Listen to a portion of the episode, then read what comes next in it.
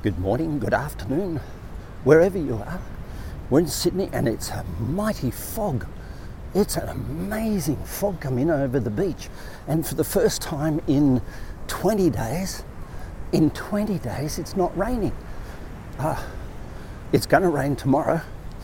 It's going to rain this Savo, but it's not raining just this minute.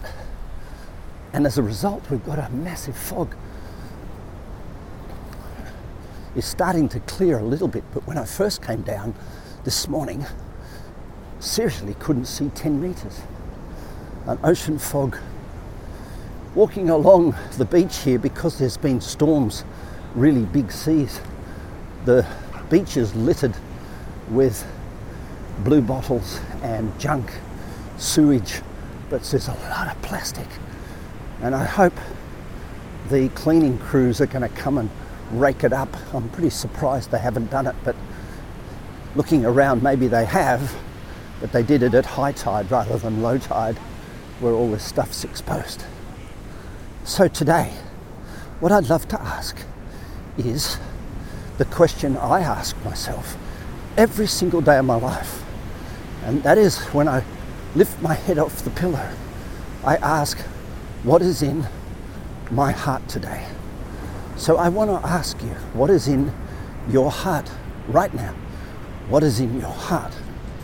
Now, it's easy to allow that to be whatever fills it because your heart is a sponge. It absorbs energy from every direction. So if you wake up to the sounds of a kookaburra or the, the ocean as I do, your heart can be filled with the joy of life and the feeling of luck and the feeling of blessings. Or you can wake up with a hangover, which I have done in the past, and think to yourself, oh, I'm so stupid, why did I do that? I'm going to be hungover all day and blah, blah, blah. Or you can wake up to the beautiful tenderness of a kiss of your partner next to you in bed and think, wow, what a lucky human being I am. You can wake up and fill your heart, or you can have your heart filled. I got up this morning with a really joyful feeling in my heart. I had a delicious cuddle before my partner went off to go running at uh, 6 a.m. and then I had my little coffee on the balcony and came down here. And of course, Shane Warne, the cricketer, has passed away overnight, which for everybody is a shock. And for those who follow cricket, is a sad loss. And everybody wants to fill their heart with grief. So I'm not sure this is the best energy to fill your heart with. But of course, that's how the media respect the dead. They sort of accept that it's happened, but wish that it didn't. They sort of echo everybody's sentiment around the world, which is uh, we wish the family uh, and kids all the best. And of course, that is absolutely a beautiful sentiment to fill your heart with. And I think wishing the loved ones all the best is a, is a gift. It's filling your heart. But sadness,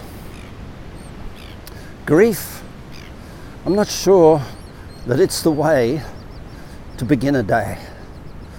Gratitude for Shane Warne, gratitude for what he gave, Gratitude for the 52 years he existed before he left. Gratitude, yes, great way to fill your heart. Uh, empathy for the family, great way to fill your heart. Thankfulness, as it is for me, that I've been blessed with another 16 more years, or 17 as it is now, uh, more years than Shane Warne was blessed with. Um, gratitude that I didn't at the age of 52 uh, have a heart attack and leave this planet. I've been given a blessing of extra time to do the work that I love and deliver service to the world and and meet people and share love and help people grow and help people get in triathlons and help people build businesses and all sorts of things. So I've been blessed with an extra 17 years and what is life but time? So I think to fill your heart with grief is probably an unwise thought, an unwise experience. But, and you are in control of this. And this is what I think is the message of the day that when you ask the question, What is in my heart today? it's better to also say, It's only me checking in to see what is in my heart today, but really, I'm checking in to make sure it's gratitude or presence or certainty or love. Now, those four words drop, drop into your heart. Uh, joy um, is another word for gratitude.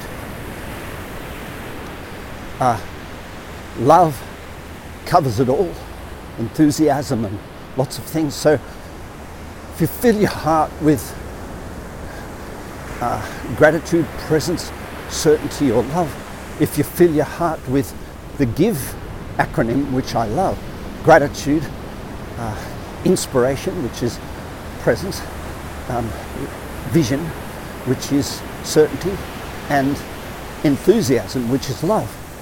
Give, fill your heart with give every day.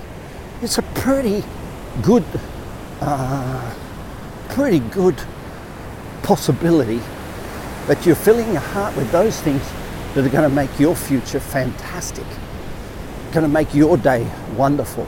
Now, anxiety about work, worry about your bank account, uh, nervousness about getting the job done on time, uh, panic about getting the kids to school, fill your heart with that, and I'm pretty sure you're not going to have the best of days. Regret, doubt, grief, sadness, all these things, they are not what should or would be wise to fill your heart with on a daily basis. So, with that, I'll leave you all while I look out in the foggy sea at these brave people swimming in the sewage. Bye for now.